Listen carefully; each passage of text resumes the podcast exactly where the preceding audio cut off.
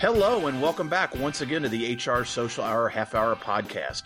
This is episode 46. Jon and Wendy talk to Baskaran Ambalavanan. I'm your host, Jon. And I'm Wendy. How's it going, Jon? We're doing well, doing well. Wendy, how have you been? I have been well, but Jon, I want to hear about your experience this past weekend. I had a really amazing experience taking part in the DC Podfest. Wow. Uh, yeah. It was um it was really it, it, was interesting from the standpoint this was my first podcast festival. Yeah. I had no idea what to expect. there were about 200 people and it, it was it was like I told Jen Crawford who runs it and who was kind enough to invite me to speak. It, it's a lot like a comic book show. It's this it's a not the oh. same crowd, but you have podcasters of all levels, of oh. all interests, you know, people with tens of downloads and tens of thousands, if not millions of downloads and everything in between. I got to speak on Twitter chats and our story, Wendy, really turned a lot of heads when I said we're the first. We're, well, we're not the, we may not be the first. Yeah. We are certainly the only podcast that we are aware of that started as a Twitter chat. Yes really well received. I had some wow. great feedback. Got a lot of people that wanted to talk to me afterwards. Nice. I got to meet a couple of folks that I don't know if you know him, Wendy, but Ross Brand, who I met years ago through T Chat way back in the day. T Chat forever hashtag. Uh, but I met him through T Chat, and I met Brian Fanzo, also who used to do T Chat a lot and OMC Chat. But Ross and I ended up recording uh, an episode of one of his shows while I was there, and that was really amazing because they had a studio set up Oh. We literally sat down with mics and headsets and just bam off to the races. That is he, awesome. It, so yeah, it was it was really really cool. Took my friend Rob, who's starting a show soon, and mm-hmm. he got super energized. I got really excited about some of the things I think that we could be doing to improve and and certainly up our game. Again, it was just a, a fantastic experience all around. I'm looking forward to next year already. I oh the best part, one of the best parts, obviously got to meet people and do my thing there was a raffle and I won a very very high end microphone. so now I'm I'm going to figure out how to hook that up through. I got to get a pre, well, my son's going to help me figure it out because I have to have a preamp and everything. I had multiple people come up to me after it was over, like that's one of the best mics on the market. It's wow. a, I'll give them a shout out. It's a Heil Sound PR40. Nice. A lot of podcasters use them. I am excited to get it hooked up. Unfortunately, I'm not using it for this show, but soon enough, soon enough. Well, awesome. listen, talked a lot about Podfest, and again, yeah. it was an amazing experience. I would certainly recommend to other podcasters that listen to us, listen to us, find your local conference and, and check one out if you get a chance. Find meetup groups. I found out there's actually a, a meetup group for podcasters close to me, so I'm going to check out one of the couple of their sessions over the next few months. And nice. Anyway, can't recommend it enough. But enough about me and yes. the Podfest. I'm gonna let you make the introduction, and we will get started. That's Fantastic. awesome, Jon. Yeah. Thanks. Um, so very excited to welcome Baskaran to the uh, podcast tonight. He is an HR workforce technology consultant with 20 years of experience in India, Oman, and the United States with substantial HR functional and technical expertise. He is passionate about HR tech tools like AI, gamification, chatbots, blockchain, AR, VR, he currently is the principal consultant for Hila Solutions LLC, an HR technology consulting firm that offers soup to nuts solutions for HR technology space, such as needs assessment, system selection, implementation, etc., etc. He has an MBA from Alliance Manchester Business School, the University of Manchester, UK, Master of, Pub- of Arts in Public Administration. He is certified GPHR, SHRM SCP, SPHR, and PHRCA. Welcome so much to the show tonight. And our first question is What's in your glass? Hey, thank you, for, uh, Wendy and John, for inviting me. I'm excited to be here. So, what's in my glass? Uh, my glass, uh, I have uh, green tea to keep me awake. And uh, I'm told that if you drink green tea, you can get smarter. I'm not smart, I'm trying to get smarter. well, that's why we're having you on the show, Baskaran, because you make me sound smarter just being here the green tea. I love it. Baskaran, you know, I know we initially connected through chats and what have you. We'll talk a little bit more about that later, but I don't really know a lot about your background other than kind of what you've done. But how exactly did you get started in a career in HR? Sure. Uh, I started my career in sales after successfully in the sales for a few years and uh, I, I, um, I had a friend and he was in HR and he was talking about uh, a lot of uh, opportunities to solve uh, complex problems and how he is um, handling those things. And so that inspired me get into HR because uh, at people to people, uh, Jon, I'm, I'm, able to connect well. And um, so I thought uh, this is the right field for me. So I made that career transition to HR and then uh, from then, uh, there's no look back. Then I got a chance, opportunity to work in the Middle East, Oman. It's called Sultanate of Oman. Then I moved to US wow. 16 years ago. Wow. That's quite the trek. yeah, I'm blessed in so many ways, uh, Wendy. Yeah. The kind of awesome. opportunity, yeah, the countries I was able to work, the size of companies, and the kind of uh, people, I mean, all those things. I mean, I'm truly blessed.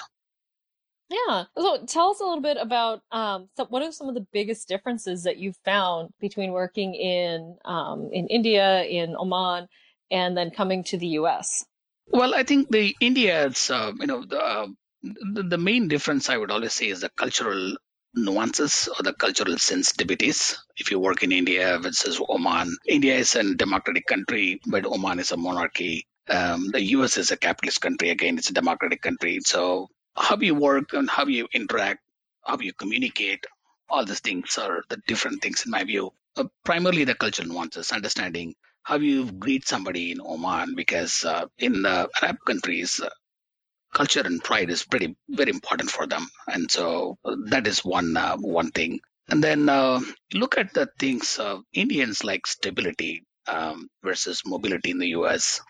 The third thing I would say is the controlling versus uh, living with harmony. I mean, uh, Americans tend to uh, control things in, in terms of having a greater control and making sure that it works. Uh, people in India and in the Middle East, and they live with harmony. And um, also the family versus uh, the individualism versus uh, collectivism. That is also there. That's another difference there are a lot of differences you can keep uh, keep on go. I mean, we can uh, keep on adding it, but these are the things that comes to my mind right away. Baskaran, in your in your current role, you work with a lot of different companies and uh, you consult on a lot of different uh, topics for them. Do you see common challenges among your clients, and what do you think the biggest challenge that those folks are going to see over the next year or two? I think, given the uh, lowest uh, unemployment rate and the the shifting economic uh, trends like gig economy. I think that attracting the right talent or top talent is a critical need, in my view. So the, I think the next year is, uh, if you look at what the challenge the next year is, the changing technology, right? The AI, the automation, the chatbots, um, the combination of factors, Jon. It's not just one. Uh, the improving economy, the talent shortage, the gig economy, and the, the implosion of tools all these things offers collective challenges cumulatively. And are most of your clients in the in a similar space industry wise, or do you tend to work with a lot of different organizations? No, I work with the different. Uh, uh, you know, I'm, I'm, industry agnostic. I mean, like HR, uh, I'm not as tuned to specific industries. In the beginning, I said I'm blessed to uh, work in different industries, not one particular industry. I worked in healthcare, I worked in entertainment, I worked in different sectors. And so I'm not focusing or on any specific industries. I work with cross industries. Do you have a favorite one to work with? I don't have any favorite one, but the business services I prefer. Um, I, I like most because that's where my most of my experiences comes from. I was hoping you were going to say entertainment. yeah, I like it. I mean, I mean, I worked briefly. I mean, I worked in healthcare also, but uh, I think the business services is pretty cool. Let's talk a little bit about blockchain and, and what excites you about that. But I think you're also going to have to define it um, for our listeners and talk a little bit about how you can get uh, customers on board with the changes. Lots of well, questions there. yeah, it is. So the blockchain, uh, I think uh, any technology is definitely exciting. There are a lot of uh, uh technology tools that are pretty exciting in the HR space. You know, artificial intelligence, the chatbots, or gamification. But uh, the blockchain is uh, special because blockchain is a distributed ledger. Um, uh, and, and then uh, it is different to a centralized ledger. So what I mean by it is it's a distributed ledger and uh, it has some characteristics uh, uh, that are immutable, which means it cannot be altered. You can add a new record, but you cannot alter it. So uh, it, to put it simple terms, the, the blockchain is a peer to peer network of ledgers that encrypts and stores blocks of data and with a digital history and it can be viewed and verified by all the users. So every time a new data is added, it extends the ledger's uh, chain of blocks. So uh, that's what that's what it makes it special. For example, I'll, to put a simple example, let's take you have an account in Bank of America, a checking account. Every time you make the transaction, you're taking money or transferring money, um, they're adding it. The data, the ledger is maintained by the bank, right? What happens is if somebody is hacking uh, um, that database, the bank can, always retrieve, do a backup and do it. But uh, in a decentralized ledger, all of them have the database. It is like distributing the database to all of them. So uh, you can see all the things happening in the ledger, right? I mean, well, the, the, biggest thing is you cannot manipulate it, you cannot change it, you can modify it, you, you, you can add a new record to it, you cannot modify the old ones. Even the new ones, you need to have a special cryptographic code. Only then you'll be able to do it. So that gives uh, security, that gives more visibility. Am I making sense? Yeah, yeah, it's fa- it's fascinating. I'm trying I'm trying to take it all in. yeah, it, it is a new technology in the HR space because yeah. I mean, if you look at uh, it, this is not uh, new in uh, it, since 2000, the last 10 years, I would say. It was, I think it came in 2008 it's uh, very prevalent in other areas, but in HR space, uh, it's gaining a lot of traction now, particularly in um, mm-hmm. in the international payroll and um, in recruiting. Uh, th- there are areas of where you can apply blockchain within the HR space. I think uh, my view is three or four space uh, that comes to my mind is recruiting, the credential verification, international payroll, those kinds of things. Uh, yeah, I can I can see how it would be very helpful with uh, with international payrolls and probably even across the state, different states' payrolls, because that can sometimes be tricky with all the different laws. And then once you get to international, you've got different types of currency. So, yeah, especially the international uh, payroll, um, because uh, if you're uh, hiring somebody there, but if you do, you don't have a payroll to run. I mean, uh, they can. Uh, mm-hmm. There's a company called Bitwage. They they have a solution to this, and so they facilitate the cross-border payment. I mean, uh, it, you know, in real time. So they pay it in the local currency, and then they, they manage the payment with the bitcoins. So this is more helpful uh, if you're operating internationally, but you don't have a payroll system there or payroll team or payroll vendor because that's pretty expensive. This is least yeah. expensive as well. So cool. So having said all that, Baskaran, how do you get people on board with these? Because you know, you're talking about major change for a lot of folks. It sounds you know, just as we as we listen to you, how do you get folks on board with that, knowing it's it is a, a change in change is all process and job and everything. So. Yeah, change is always difficult, Jon. We all know that, right? I mean, so I think uh, sure. the focus is more on selling the benefits rather than selling the features. I think uh, that comes handy. First of all, selling the benefits of how it benefits them and uh, how better the system can make it efficiency, improve efficiency and productivity for example, the international payroll, I mean, I work for companies where they have smaller operation. They may not have large population enough to have a payroll, but they have 10, 15 employees. Uh, so around the world in each of those countries. And so having this uh, will helps them to pay them on time and recruit the right talent. And um, so it, it simplifies the time and then you know it saves the cost and so there are significant benefit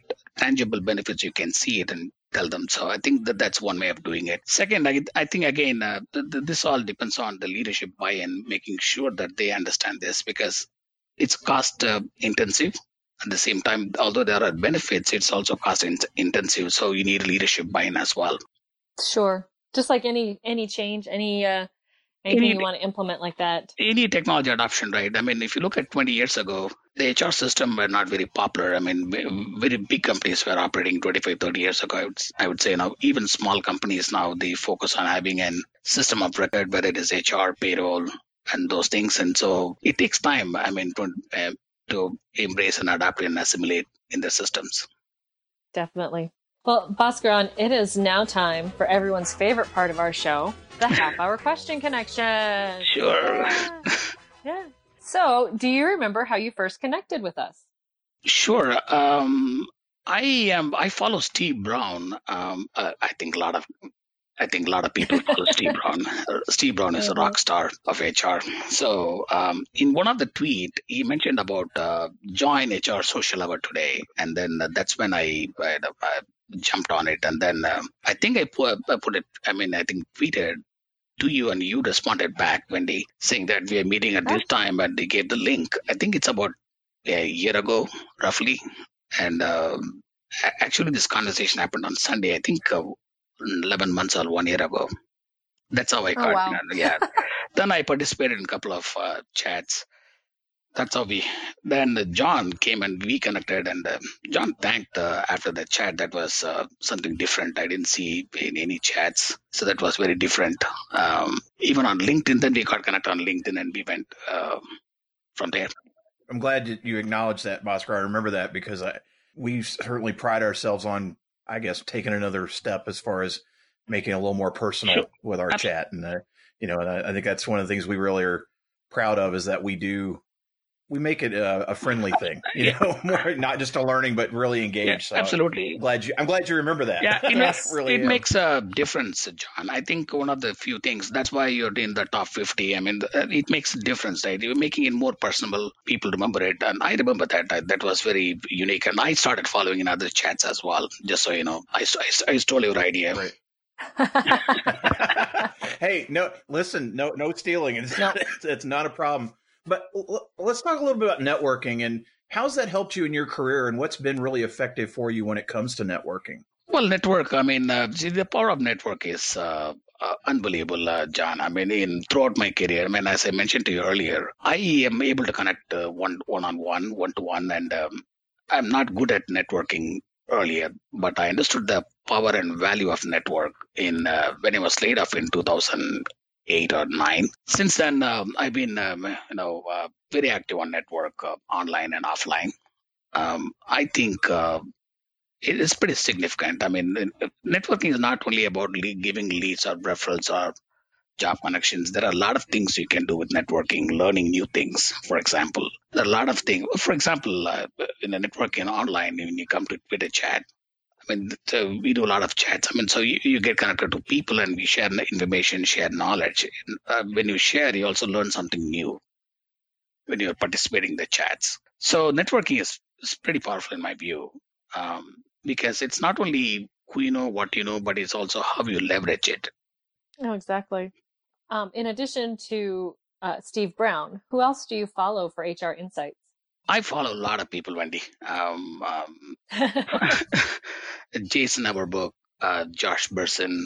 Um, then you have Jennifer McClure, Meghan Biro, a ton of people in HR. I mean, uh, th- th- they have the gift of giving, and there's so much to learn and uh, share from. And I follow uh, many more people like you guys. I mean, Wendy and you and uh, Jon, and um, I, I follow closely the next chat and the work trends, the chats, chat wise.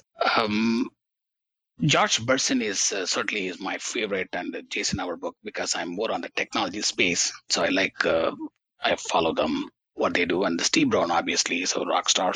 How do you enjoy giving back to the HR community, Baskaran?